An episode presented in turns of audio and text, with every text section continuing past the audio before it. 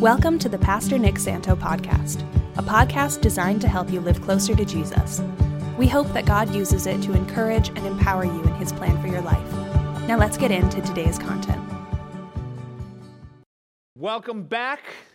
Uh, you guys heard about um, the Harvest Festival this Saturday. It is this Saturday from 2 to 4 p.m. I hope you guys can make it out. We're, we're planning uh, for all of you to be able to come. There are plenty of activities that'll be outside. Uh, everything has been thought through in terms of how to keep things safe and, and sanitized and all of that. Food will be pre wrapped and everything. But please come out. I know it's going to be chilly, but it is going to be sunny. So um, make, take advantage of the opportunity to fellowship. We hope that you can uh, come out and join with us. Uh, please be in prayer also. It is a week, uh, less than a week until the uh, votes are tallied and counted. And and um, the future of our, our country is going to go one way or another. So please be in prayer that God's will would be done and uh, that, that He would. Um, it says in Timothy, it says that pray for those that are in authority over us that we might live godly and peaceable lives in fear and trembling. And so that's the way that we pray is Lord, we pray you would provide uh, that, that the church would be able to do what the church does without interference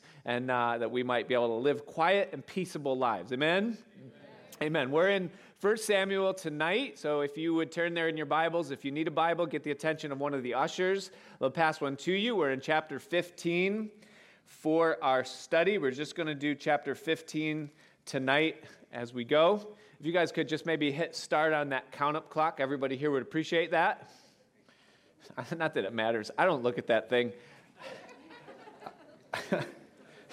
but I, I try so hard. All right, let's pray. Father, we just come again. We know that you're here. We've been seeking you, Lord, and we just continue in, in a spirit of supplication and prayer. And as we turn our attention to your word, Lord, we're asking that your Holy Spirit would settle upon us in such a profound and, and quieting and um, deeply spiritual way. We ask, Lord, that you would open the ears of our understanding, that you would soften and open our hearts to receive what you have for us tonight. And I pray, Lord, that you would prepare us for anything that you would do that is uh, seismic in our hearts tonight as we hear what you uh, have laid before us in this chapter. Lord, I know it applies. I know it's important. I know that, uh, that the, the course of our future depends on the concept that's here. So we would pray that you would please uh, help us, Lord, to hear what you have to say. We thank you for your promise, your presence, and your power. And we ask you, Lord, that all those things would be in full operation in this place tonight. And so we thank you in advance. In Jesus' name we pray. Amen. Okay, so I am, as most of you know, a father of five. And I usually get some kind of a gasp from someone who doesn't know, like, oh my goodness, doesn't he know that we don't do that in America anymore? You know? but. Um, but the thing that amazes me is how all five of my kids are, are like me, and yet at the same time, they are so incredibly different. They have different personalities, they have different uh, capacities, they have different strengths and weaknesses, and they are just so incredibly unique, uh, and somehow they can still have a common denominator, and that just absolutely blows my mind. And then I think about uh, the kingdom of God, and I think about our Father in heaven and his kids.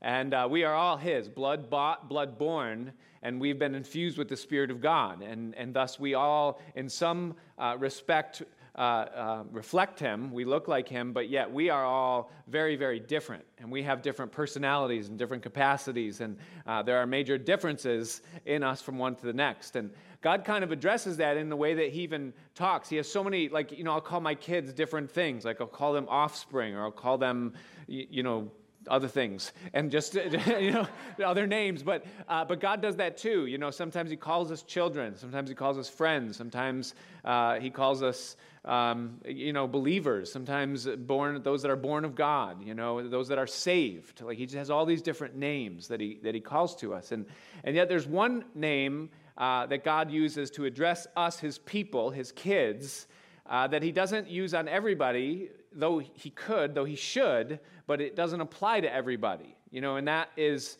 uh, servants.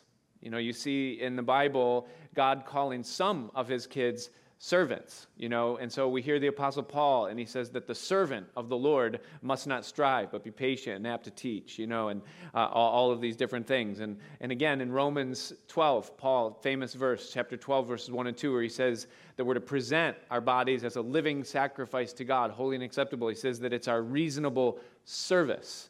And Paul calls himself a servant. He says, Paul, a servant of Jesus Christ. And, and so, you know, that is something that God has privileged his offspring with, is that we have this uh, amazing ability uh, and potential and call to not just be his kids and not just be going to heaven, but we have this thing where we can serve him and we can be actually called his servants. And that's an amazing thing to think about that we have this uh, great thing inside of us that God would call us these things. So, what does it mean to be a servant of the Lord? If we're actually going to move from just belonging to him to now we want to give our lives to serving him, we want to join his cause and be a part of what he's doing in the world. You know, well, it means a few things. It means uh, that we recognize that we're called to that that there's a sense of calling in our lives, that God has given something for us to do.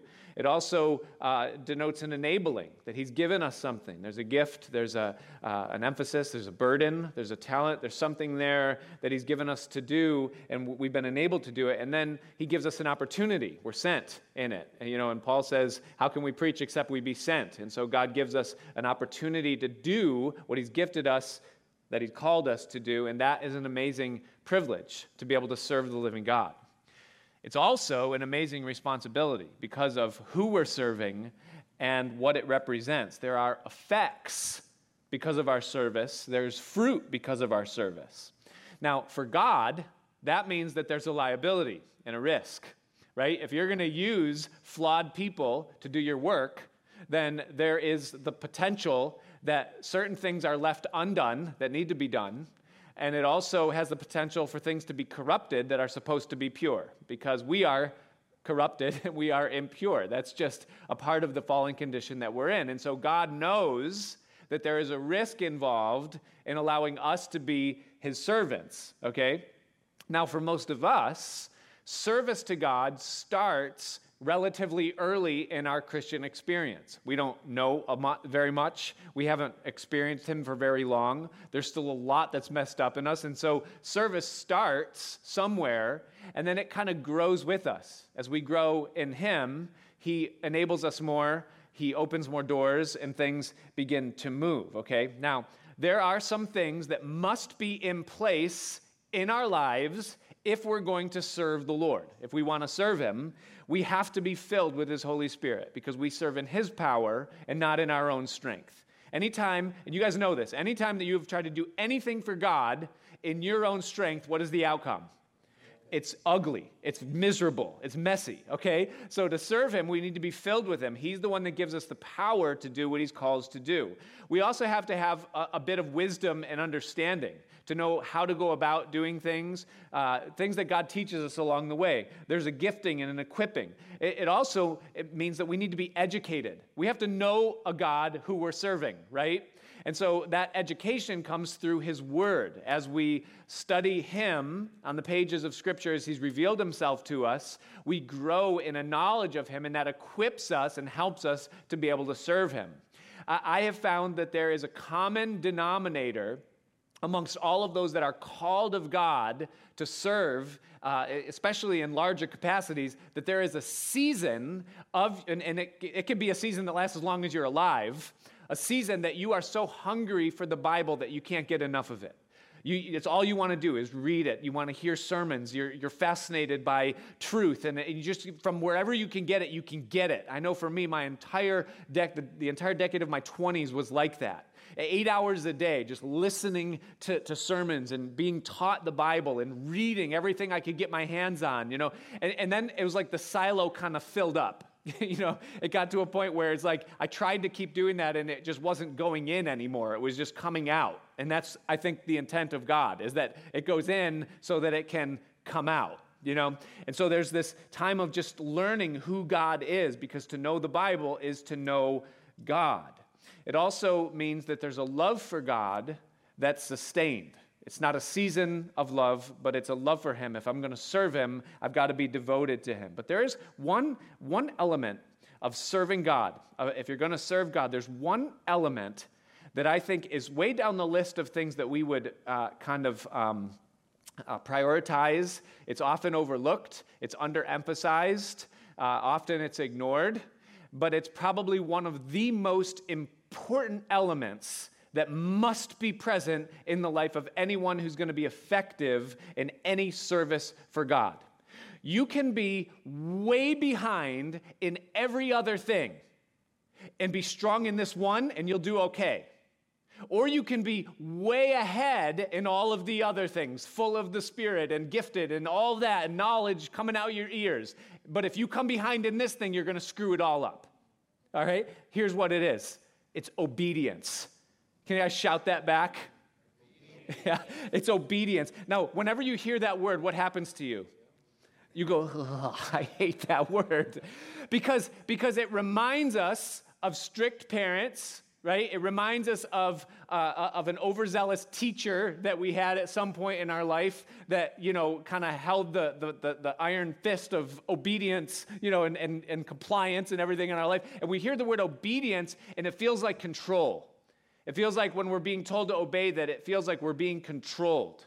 And, and when, and when obedience has that kind of a, a spirit behind it, it doesn't breed obedience, it actually breeds disobedience, right? I mean, when you think about it, like, remember, remember when, when you came to realize that when your parents were making you obey, that they were being more controlling than caring? You know, that they were actually just trying to control what you did, but they didn't really care. And remember what happened when you realized that? Because everybody comes to an age when they realize that. Then you just go off the handle. You're like, well, I'm not doing anything they say. I'm not doing anything anybody says. I'm just going to do whatever I want, okay? So sometimes forced obedience can cultivate disobedience. I just watched a, a video that somebody sent me that was attached with a message. Uh, it was a Satanist, and he was preaching on YouTube, and he was saying that Jesus was a liar and he was basically taking verses of the Bible and uh, trying to compare them with, with uh, actual uh, life events and said that Jesus is a liar. And so this person sent me the video and they said, How would you answer this? You know, and they were just curious, like, how would you answer this if someone actually brought this up? And they were elementary things. I'm not going to waste the sermon getting into it, uh, the things that were, were in it. But, but as I watched the video, and Georgia was right with me, this guy who had like satanic symbols all around his background when he was saying what he was saying, he, he said in the video, about halfway through it, he said, I was actually brought up in a strict Christian home.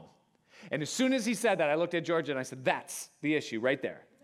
That's what's behind this entire thing right here.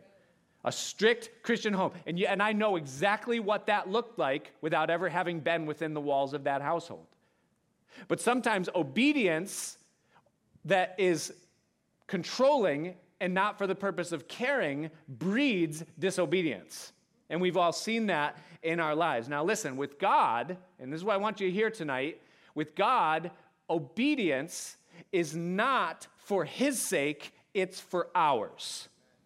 Hebrews chapter 12, and I think I have a tab in here, otherwise, I'm going to depend on the thing going up in the back. I am. Can you put it up? Hebrews chapter 12, verse 9. It says this It says, Furthermore, we have all had fathers of our flesh which corrected us, and we gave them reverence. Shall we not much rather be in subjection to the Father of spirits and live? So, subjection means to be in obedience. Now, watch this. For they, that is our earthly parents, truly for a few days chastened us, watch this, after their own pleasure. But he for our profit, that we might be partakers of his holiness. In other words, when God calls us into obedience unto Him, it is not because He's trying to control us, but rather He's trying to serve us and help us. He's trying to guide us. And so, so important. Now, I say that by way of prefacing this Bible study, and you'll understand why as we work our way through this chapter. I'm going to move through the verses relatively quickly, and then I'm going to give you three points on the subject that this chapter preaches to us, and then we'll be done. Watch this, chapter 15, verse 1. It says that Samuel also said unto Saul, now, just for background, those of you that may be uh, here for the first time or just joining in on the study, Saul is Israel's first king. He has uh, been chosen and anointed by God through Samuel, but he is failing. He's not doing a good job. He is not devoted to God. He's very self willed. Uh, we're going to see that very clearly in this. But here he gets another chance. And it says that Samuel said to Saul, The Lord sent me to anoint thee to be king over his people, over Israel. Now, therefore, hearken thou unto the voice of the words of the Lord. And so Samuel establishes his authority as the one who anointed Saul to be king. He said, You're the king, but you're going to listen to what I say because I'm the one that actually anointed and laid hands on you, and the chain of command still puts me in a place where you better listen to what I say. But he doesn't appeal to what he has to say, he appeals to what God wants to say. And listen to what he says. He says, Hearken or listen thou unto the voice of the words of the Lord. And I want you to mark that phrase in your mind the voice of the words of the Lord. That's not redundant, that's intentional. Right, because sometimes you can hear the words of something someone says, but you don't hear or catch the voice behind it. Sometimes you can get the volts, but you didn't catch the amps you know, the power that's behind those words. Listen to the voice of the words. My mother, sometimes she would say Nicholas, sometimes she would say Nicholas. And I had to listen to the voice of those words. If you're married, you understand what it means to listen to the voice of the words. I have learned that if my wife leads in a phrase with the word um, I am going to move something, fix something, or buy something. That's just, I've learned that. That's the voice of her words. If it starts with um, I just prepare. Okay, what is it? You know, we learn that there's more sometimes behind what's being said according to the voice of what's being said. So watch this. Watch what God says. Verse 2 it says, Thus says the Lord of hosts, I remember that which Amalek, Amalek is a nation, a pagan, ungodly Canaanite nation I remember what Amalek did to Israel. Israel is God's nation, how he laid wait for him in the way when he came up from Egypt. Now, this is amazing because God is holding a grudge. God says, I remember what Amalek did to Israel when they first came up out of Egypt. This happened 400 years before these words were being spoken, which means that for 400 years, God has been holding this up, waiting for this time. It's been building up. And God says, I remember. Now you catch a, beginning of the voice of the words behind what is, we'll find out what happened with Amalek later on, but it says this. So here's what Saul's to do, verse 3. Now go and smite Amalek and utterly destroy all that they have, and spare them not, but slay both man and women, woman, infant and suckling, ox and sheep, camel and ass. Now I have to pause right there, okay, because this is one of those verses that people's check engine light goes on, and they say, This is one of those things that I do not understand about God. Okay, because God says here very clearly, He says, destroy, spare not, slay. He says, get rid, and He says, everything. Their animals, the kids, everything, destroy it, slay it. And people say, well, how could a God of love destroy a child or an animal that is technically innocent? How is that something that can be associated with the God of love? And the answer to that is twofold. Number one is this is that it is possible for a nation or a group of people to become so corrupted that they are nothing more than a rabid, cancerous influence upon the rest of the globe. And when that happens to a society, God will take it out for the sake of sparing the corruption that will spread upon the other parts of humanity. Now, when God does that, and there's really only two or three times that God does this in the Bible, He does it after a long period of patience. He did it to the Canaanites, but God said to Abraham, I'm going to give you their land, he said, but I'm going to do it in four generations because their iniquity is not full yet. That's Genesis chapter 12. In other words, God's saying, I am going to give them four generations to get things right. And if they don't correct course, then the time's going to come when judgment will fall. Again, here for the Amalekites, it's been 400 years since the offense that was committed against God and against the people of God. And for 400 years, God has given them long space to repent and to turn from their wickedness. But they haven't turned from it. And now the time has come where God says, wipe them out. So God does this after long periods of patience and mercy, leaving the door open for repentance. And then, number two, and this is also very important, is that only God has the ability to know when that time has come for a nation and give the command that that's supposed to happen. No man can ever look at, a, at, at another man, human, or group of people and say they don't deserve to live, they need to be wiped out. Only God, who sees all things and knows all things, can make that decree. And when he does, it's done according to perfect knowledge. His judgment is just. And everyone who knows one day what God knows today will say that was the right decision that God made because he's only good all the time. He doesn't explain everything, but he doesn't apologize. And the time has come where God says to Saul, I want you to go in and destroy them all. Now, Saul gathered the people together, and he numbered them in, in Telaim 200,000 footmen and 10,000 men of Judah. And Saul came to a city of Amalek and laid wait in the valley. And Saul said unto the Kenites, Go, Depart, get you down from among the Amalekites, lest I destroy you with them. For you showed kindness to all the children of Israel when they came up out of Egypt. So the Kenites departed from among the Amalekites. In other words, they dropped the leaflets from the helicopter and they kind of let everybody know what's coming. And they give the proper uh, warnings and indications. And then in verse 7, it says, And Saul smote the Amalekites from Havilah until you come to Shur that is over against Egypt. And he took Agag, the king of the Amalekites, alive, and utterly destroyed all the people with the edge of the sword. But Saul and the people spared Agag and the best of the sheep and of the oxen and of the fatlings and the lambs and all that was good, according to Saul's assessment and judgment of things, and would not utterly destroy them. Do you know what it means in the King James Bible when it says that someone would not do something? It means they didn't want to. That's what it means. To would is to will, to will is to want.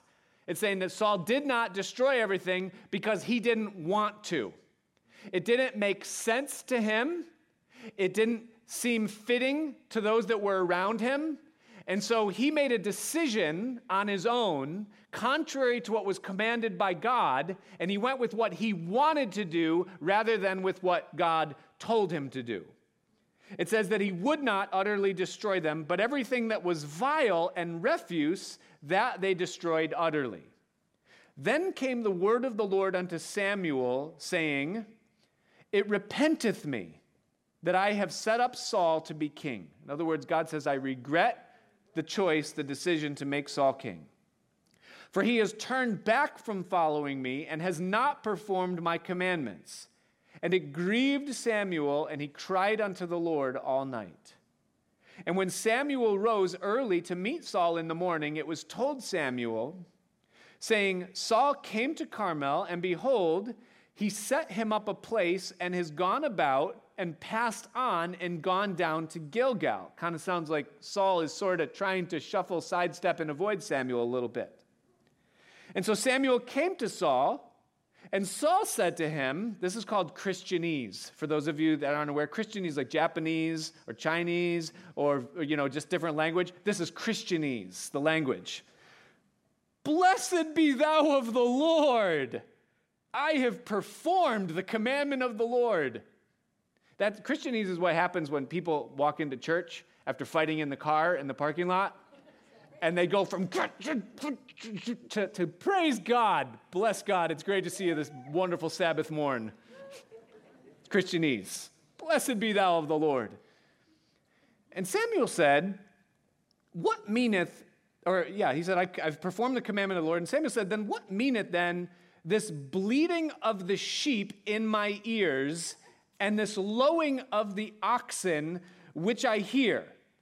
You know, what, what, you know, you're saying that, that you, you know, did what you said you were going to do, but, but then why am I hearing, oh, okay, if, if you, you said that you cleaned your room, why are the socks protruding out from underneath the closet door and you could barely close it? You can actually see the tension on the latch and it's hemorrhaging out from under your bed. You, you, you know, you said that you, uh, you were supposed to clean your room, but you didn't really clean your room. You know, you guys understand what's going on here. He's saying, I'm hearing animals here. What do you mean you killed everything? And Saul said, oh, Well, they have brought them from the Amalekites for the people.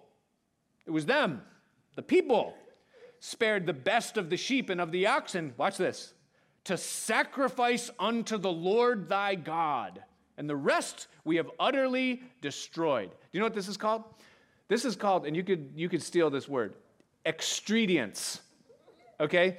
It, it's, the, it, it's the opposite of obedience, it's extredience.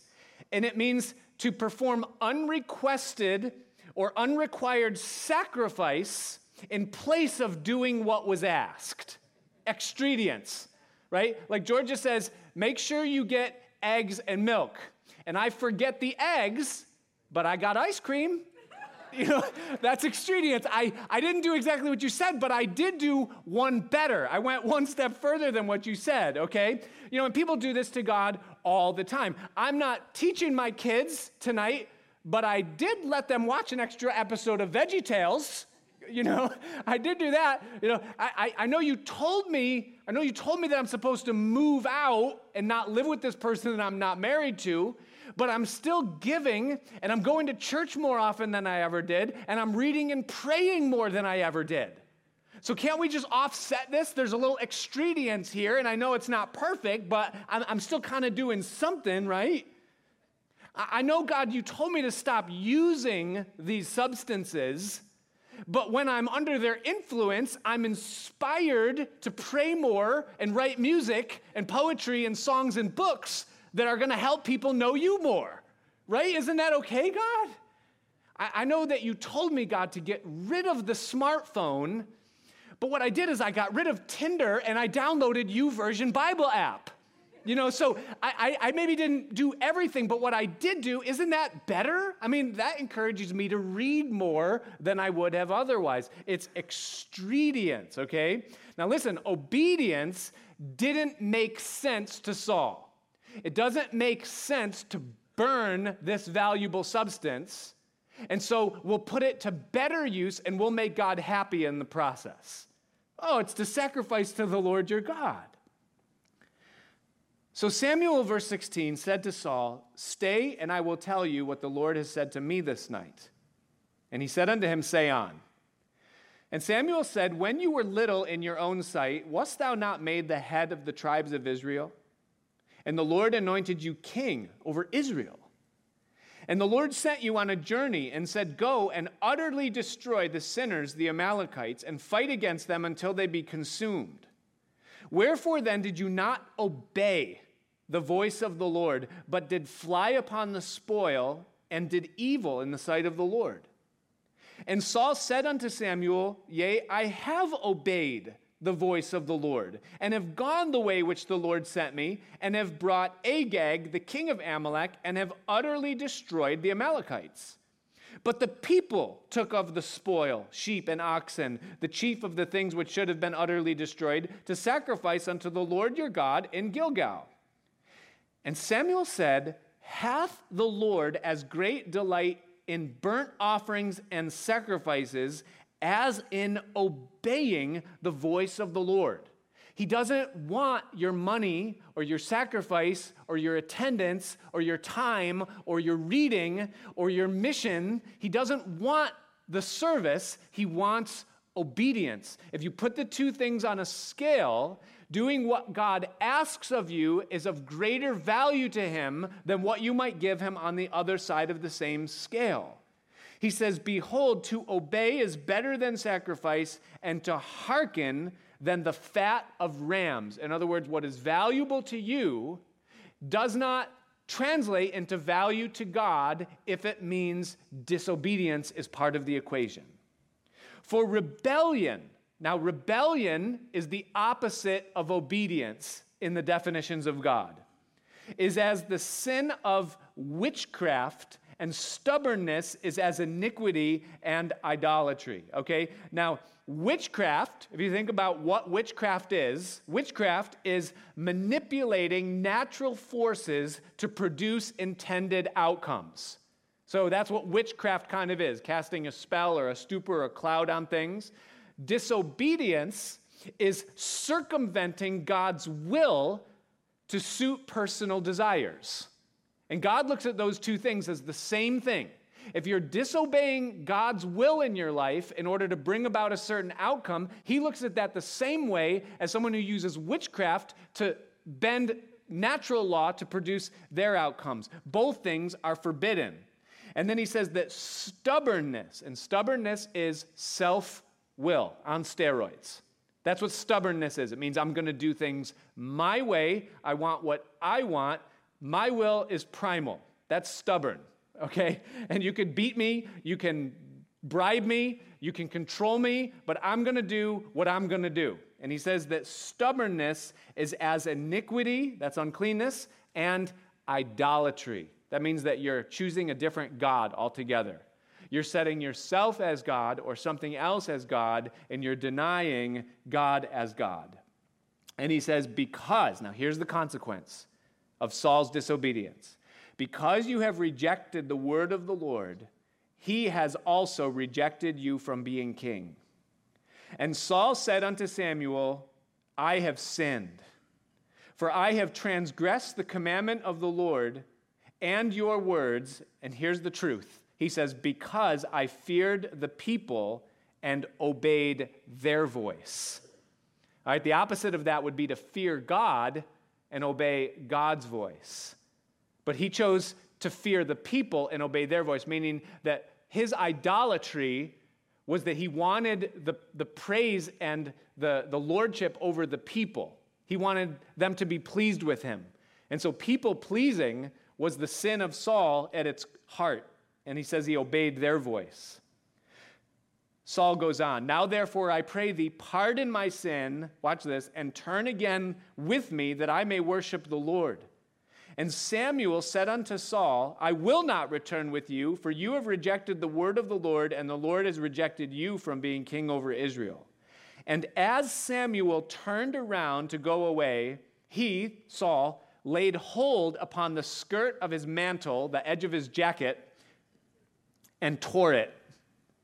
And Samuel said unto him, The Lord has torn the kingdom of Israel from you this day and has given it to a neighbor of yours that is better than you. I think those words echoed in his ears forever. Better than you, better than you, better than you, better than you. It was like it was like Captain Hook's crocodile, you know, better than you, better than you, better than you.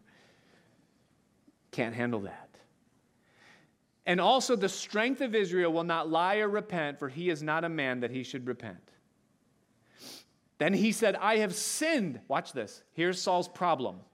Yet honor me now, I pray thee, before or in front of the elders of my people and before Israel, and turn again with me that I may worship the Lord your God. Listen, if you walk away right now, I'm going to lose the allegiance of these people. Do you see what's still important to, to Saul? You can say that you repent until the cows come home.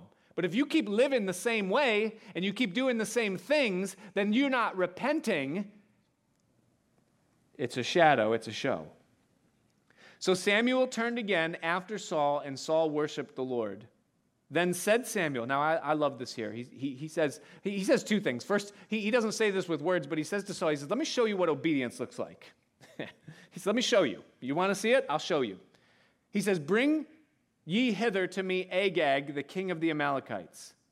And Agag came unto him delicately false, you know, humility, kind of a show of weakness, submission. And Agag said, Surely the bitterness of death is past. In other words, I'm gonna, I'm gonna make it through this. I just gotta play the part, play the role. I'll be all right. And Samuel said, verse 33, As thy sword has made women childless, so shall thy mother be childless among women. By the way, you hear here God's opinion of intentional childlessness. He says, So Samuel hewed Agag in pieces before the Lord in Gilgal. Now, Samuel's getting on in years now, okay? And he goes, Come here, let me show you what obedience looks like. And he says, Give me your sword. Agag, come here. And then ah, he just goes gladiator on, on Agag. And, and, he, and then it says that Samuel then went to Ramah, and Saul went up to his house to Gibeah of Saul. And Samuel came no more to see Saul until the day of his death. Nevertheless, Samuel mourned for Saul, and the Lord repented that he had made Saul king over Israel. Now, can anyone in here guess uh, what the theme, the lesson, the exhortation of 1 Samuel chapter 15 is in a single word? Yes, very good. Obedience. Obedience. All right. The Bible has much to say about obedience and the child of God. I want you to listen to what Jesus said in John chapter 14, verse 23. It says that Jesus answered and he said unto him, If a man love me, then he will keep my words. It's the word obedient, that he will obey my words. If you say that you love me, then the demonstration of that is that obedience will be present in your life. Uh, listen to what the Bible says in Acts chapter 5, verse 32. This is uh, Peter and John speaking to Pharisees who were telling them not to preach in the name of Jesus. He says this He says that we are his witnesses of these things, and so also is the Holy Ghost, whom God has given to them that obey him. In other words, obedience is paramount to those of us that would experience the work and presence of God in our lives. Listen to Hebrews chapter 5, verse 9. Speaking of Jesus, it says, In being made perfect, he became the author of eternal salvation unto all them that obey him. You know, yes, those that believe, yes, those that are, are saved, but part of that is obedience. And evidence of that is that there is an obedience in the life. Listen to Romans chapter 1, uh, verse 5. Paul, Paul the Apostle talking to believers. He says, By whom, Jesus, we have received grace and apostleship, that's a calling, for obedience to the faith among all nations for his name.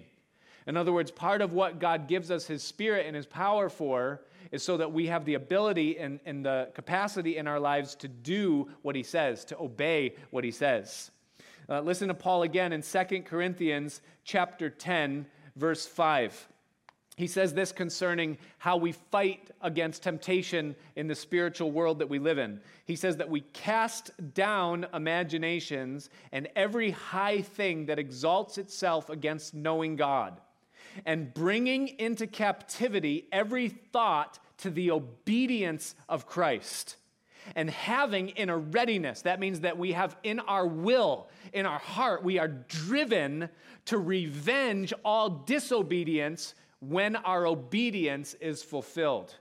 In other words, that we, we desire to obey him to the point where we hate disobedience and we want to fight against it. Listen to 1 Peter chapter 1 verse 2. Peter says this. He says, "We are chosen, elect, according to the foreknowledge of God the Father, through sanctification of the Spirit unto obedience and sprinkling of the blood of Jesus Christ. Grace be unto you and peace be multiplied." Do you get the idea of something that's important to God?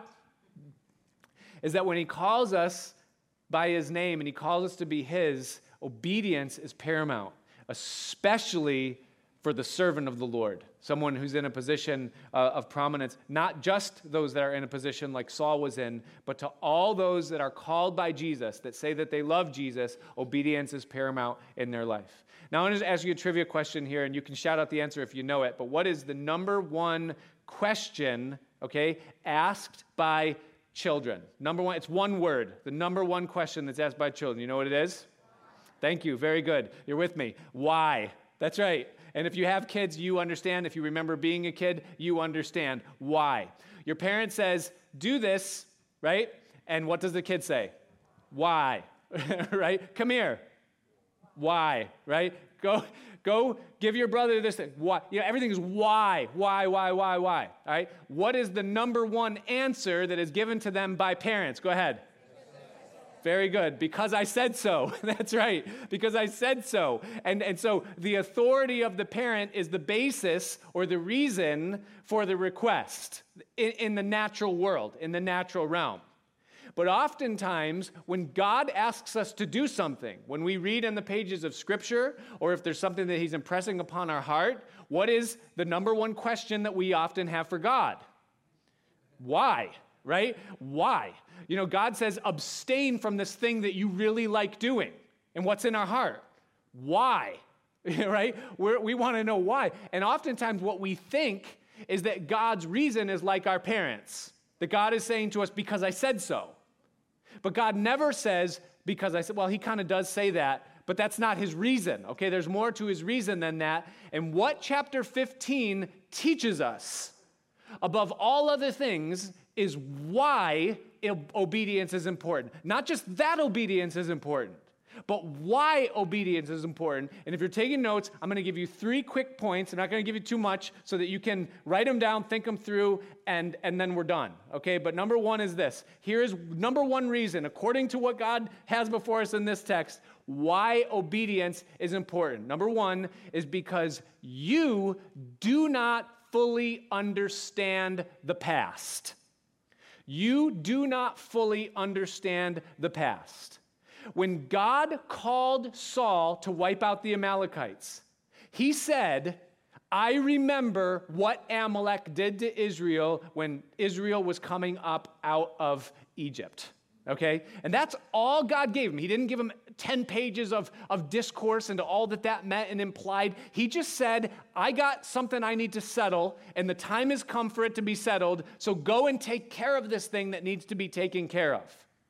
Now, Amalek, what they did was hideous because they basically hit someone from behind who was unarmed and weak and that wasn't a threat to them directly at that moment and they took out the weak and slow ones that were in the back. They didn't even like say, "Hey, let's size each other up and do you want to fight here?" They didn't even give them a chance to pray. They snuck them. They ambushed them from the back. All right?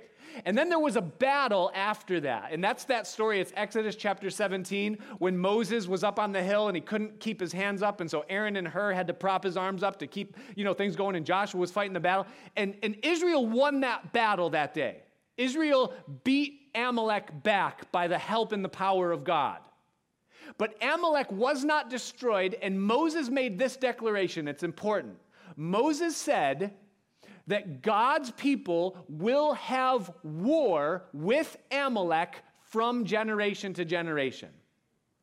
In other words, God saw that Amalek is a sleeper cell of destruction for his people and that at any time they could rise up and they will be an affront, an offense, and a danger to the people of God. And God sees, based on the past, the potential for pain in the present and the future. And thus, God says to Saul, without deep explanation, cut it out, get it out of my sight. This is the moment, remove them. And Saul didn't understand fully what that meant. Okay, so what does that mean for you and me? God says something very profound in Exodus chapter 20, which is the Ten Commandments. We all know what the Ten Commandments are. Even if you've never been in church, you've heard of the Ten Commandments. But God said something when He gave the Ten Commandments, and I want you to listen to it. It's Exodus chapter 20, verse 5. God says this through Moses he says, You shall not bow down yourself to them, that is idols, nor serve them, for I, the Lord, am a jealous God. Watch this visiting the iniquity of the fathers upon the children unto the third and fourth generation of them that hate me. In other words, what God is saying there is that when sin is manifested or becomes present in a person's life, or when a person gives themselves over to sinful behavior and they're overcome by it, God says that there is going to be a genetic tendency towards that same sin in the successive generations that follow. Do you see that word generations there? One of the words that we get from that is genetics, that which is passed along. And so God is saying that there are things that are in the genetics of a human being that can be passed on, even behaviors and inclinations towards sin. And we all understand that. Do you not struggle with some of the th- same things that your parents and grandparents struggled with? Are there not things in your life that you hate that you know are not new to your family with you? They've been there for a while, for a few generations. But sometimes it can skip a generation. Sometimes there are things that my parents or grandparents maybe they struggled with that maybe I have a brother or a sister that struggled, but it really isn't that much of a struggle for me. And so I might think, well, I don't need to be as aggressive with cutting this behavior out because it's not something that really has a foothold or a stronghold in my life. And so I don't want to obey God when He says, do not be drunk with wine. You know, I don't want to obey, and it's not really a struggle for me, so I'm not going to be very aggressive with cutting that thing out. Now, what does God see? God sees that there's a sleeper cell of something that's going to rise up either in your life or in the life of someone close to you that is destructive and that will ruin you. And because you don't fully understand the past, you're being lackadaisical about the thing that God is telling you to do. But understand this that what you do, what you do will impact not only you, but also those that are around you and those that come after you. There's a woman who's named Dr. Caroline Leaf. She's a, she's a Christian, and she's also a neurosurgeon and a brain scientist.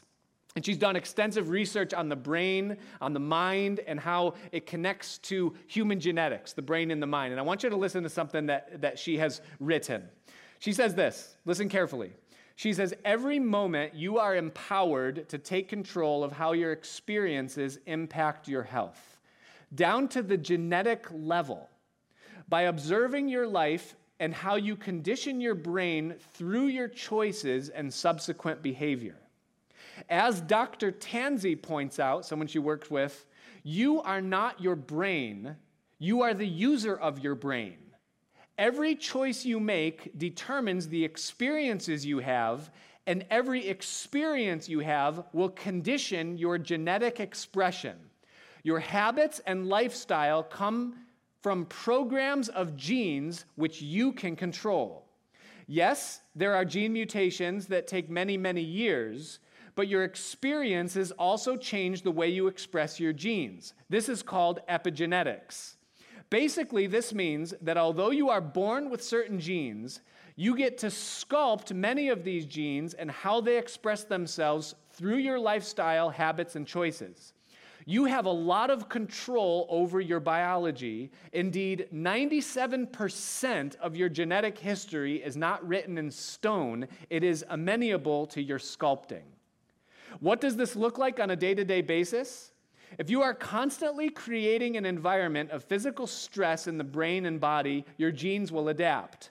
Very soon, your genetic environment will be hurting you every day instead of healing you because your genes are responding to how you live your life.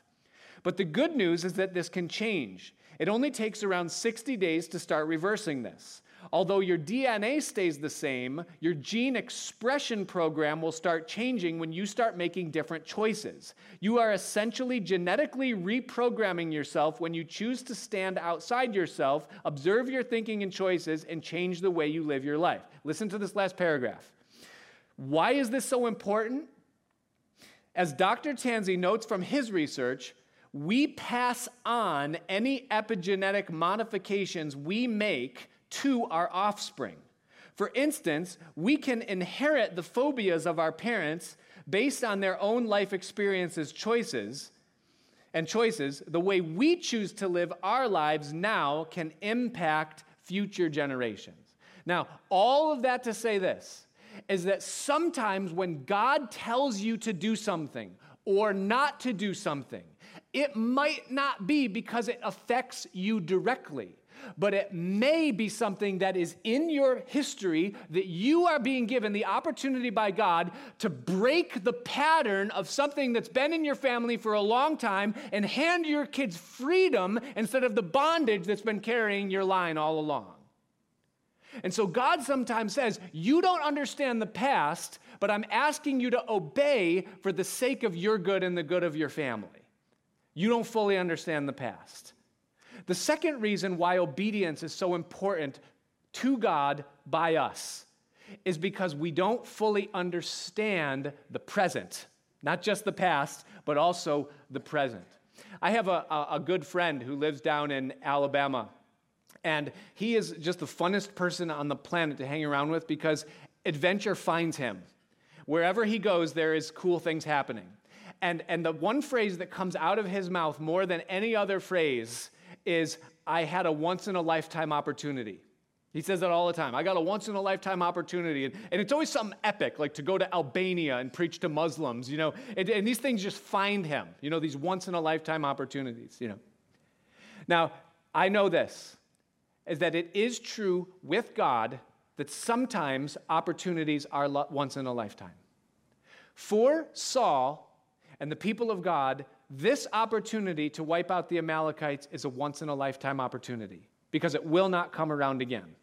This isn't something that David's going to be able to clean up. This isn't something that's going to come back around and be taken care of later on in the future. The Amalekites will go on and they will cause problems for the people of God for all generations to come. This is the opportunity to take care of what needs to be taken care of at this time, and it is missed. And there are times that when God tells us to do something, or when God reveals to us that something needs to be taken care of in our lives, there will not be another opportunity for that something to be taken care of in totality or in finality. Sometimes there is. God told Abraham to leave his parents, and Abraham delayed. And it says God had said to Abraham, and there was, there was time. There was, it wasn't now or never. But there are many times where it's now or never. Moses struck the rock. He made a choice in one moment, and he lost an opportunity and never came back around again. Joash was told to smite the arrows. He did it half heartedly, and he lost the opportunity to defeat the Syrians. And there are times that God gives you a window to take care of something, to deal with it, to put it to death, to nail it to the cross, to settle an issue. And this is the moment, this is the time right now, and it may never come around again. And for Saul and for the people of Israel, that was absolutely the case here. I can think of things in my 20 years of being a Christian where God gave me an opportunity and I took it. And taking it was the best decision I ever did because of the way that it was a done deal from that point on. There are other things in my life in Christianity that I compromised on and waited, and I regret it greatly because it becomes a perpetual thing and a perpetual struggle. If God says do it, do it because you don't understand how the present works. It may not come around again. Okay? Now, I want to pause here real quick and just say this. Don't leave here in fear thinking, oh, I'm, I'm just done.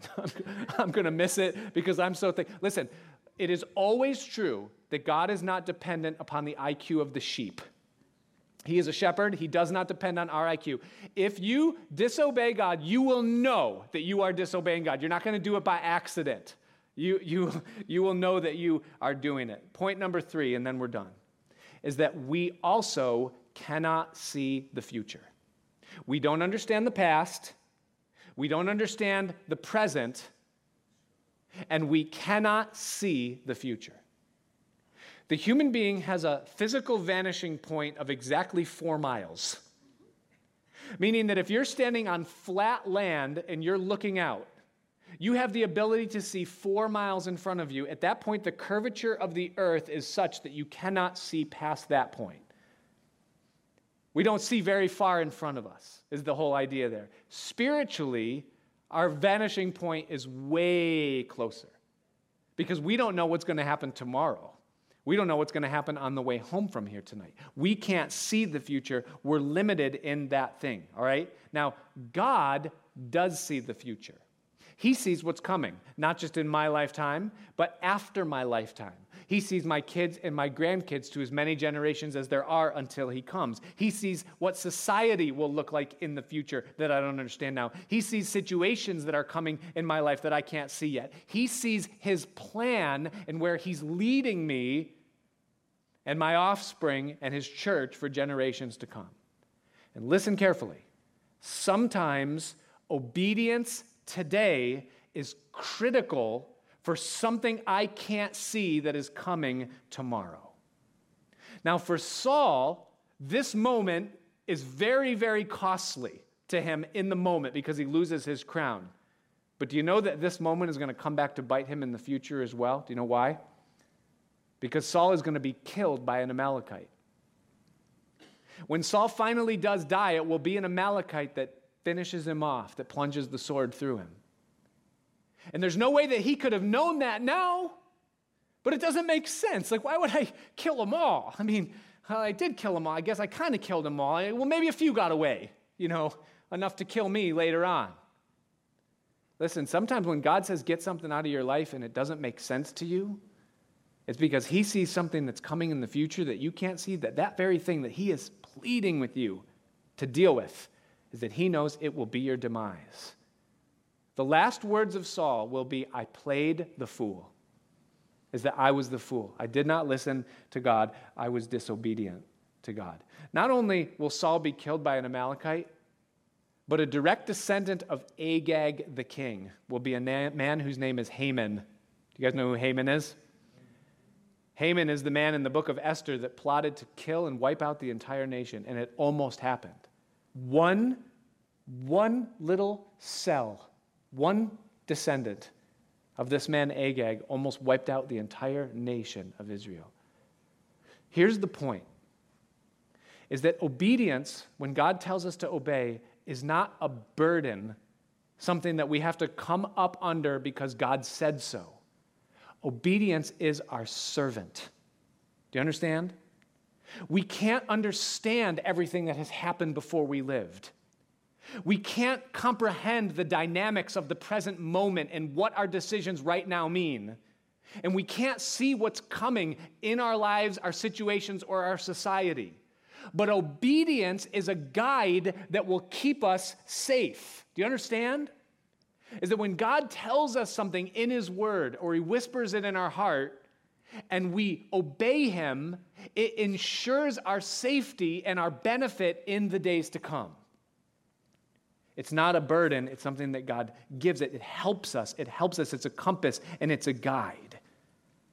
And obedience honors God. Because the Bible says that we walk by faith and not by sight, right? So we, our obedience is out of faith, and it says that faith, whoa, works by love. when God says give the tithe, it doesn't make sense, God, that you, you have money, you don't need mine, but He says do it. When God says abstain from sex outside of a covenantal marriage between a man and a woman, but God, that doesn't make sense. I don't want to.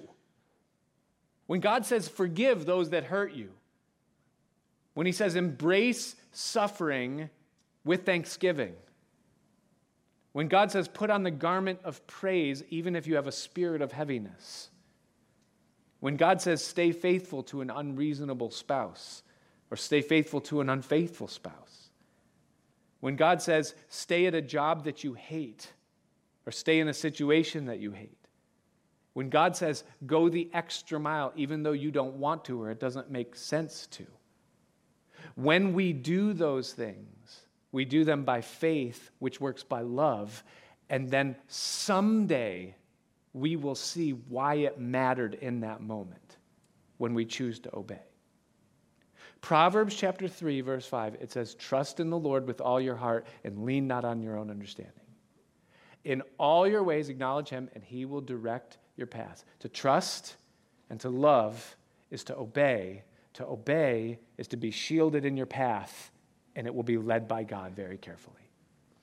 As we close tonight, I wonder if maybe there is some Amalekites in your life that God has been speaking to you and telling you that it's time to get rid of them. I wonder if maybe there's a few things, maybe areas of compromise some sleeper cells that maybe maybe they don't affect you that greatly and you think they're not that big of a deal but there's some quiet voice in the stillness of your time where god says this has got to go. It's time for you to break the water pipe. Or maybe it's time to put a baseball bat through your smart tv or maybe it's time to not delete a few apps but just throw the whole phone away you know Or maybe it's time to clean out the fridge and do things a little bit different. Maybe, maybe it doesn't matter. Maybe it's not even necessarily sin, but God is saying it to you because He sees not just you, but He sees what's coming after you. See, this moment right here where God whispers to our hearts and, he, and he, he brings those things out, and we see it in Scripture and in the light of eternity and spiritual things that we can't understand. This is the moment that, like, when, when Samuel came to Saul and he said, Listen, this is what needs to happen next. This is that moment right now. This is what needs to happen next. When the Spirit of God whispers to you and says, This is what needs to happen next. But it's when you leave here that you have the opportunity to obey or to ignore or delay. But that can be costly. And when God calls us to set something down, or if He calls us to pick something up, it's not because He's trying to control us, He's trying to serve us. He's leading our future. And so we're going to sing this last song. It's called Build My Life. And it, the words in it I will build my life upon your love. If a man loves me, he will keep my words. And maybe there's in your life tonight, there's something that you know that the Spirit of God has been saying, this needs to die. You don't understand what it is. And you're playing with it and you need to stop. It is serious, it means something. There are consequences and I don't speak in vain. It isn't a test just to see if you will, it will matter. And this is the moment where you say, okay, I'm going to deal with it. Resolutions happen before things are done. And so, as we sing this last song, I'm just going to invite you in the privacy of you and God to maybe come and just kneel at the foot of the cross. Come forward. And not, not because it means something for you to take the steps and that that's actually the act, but it's the time for you to make the resolution. To say, I agree with you, God. I, by faith, am going to make a decision and a choice to take upon me the attribute of obedience. And what will be my service, my sonship, or my daughtership? To live and, and know you. And so, Father, we ask, Lord, in this moment right now, that your spirit would speak. Oh Lord, every one of us wants to know you, and not one of us wants to see our lives shipwrecked, our crown taken, or something that seems fun today to be what kills us in the days or weeks or years to come. So, would you give us faith? Would you give us understanding? Would you give us the ability to bring to the foot of the cross those things in our life that you're asking of us to lay down? or to pick up those things that you're asking us to take up. And that you would empower us, give us courage, give us strength, and give us faith. For we ask you to do that now. In the name and the power of your Son, Jesus. Let's stand together. We're going to sing. If the Lord moves upon your heart, just come. Nobody's going to bother you, but you be real with God. Thanks for joining us for the Pastor Nick Santo podcast. To regularly receive these teachings, be sure to subscribe so you can get it automatically when it's released. If you find this material helpful, please share it and help us get the message of Jesus out to others. We also appreciate your feedback, so if you would, leave us a review in iTunes or wherever you listen to podcasts, or email us at pastor.nickpc at gmail.com. Until next time, may you continue to love, learn, and live the way of Jesus.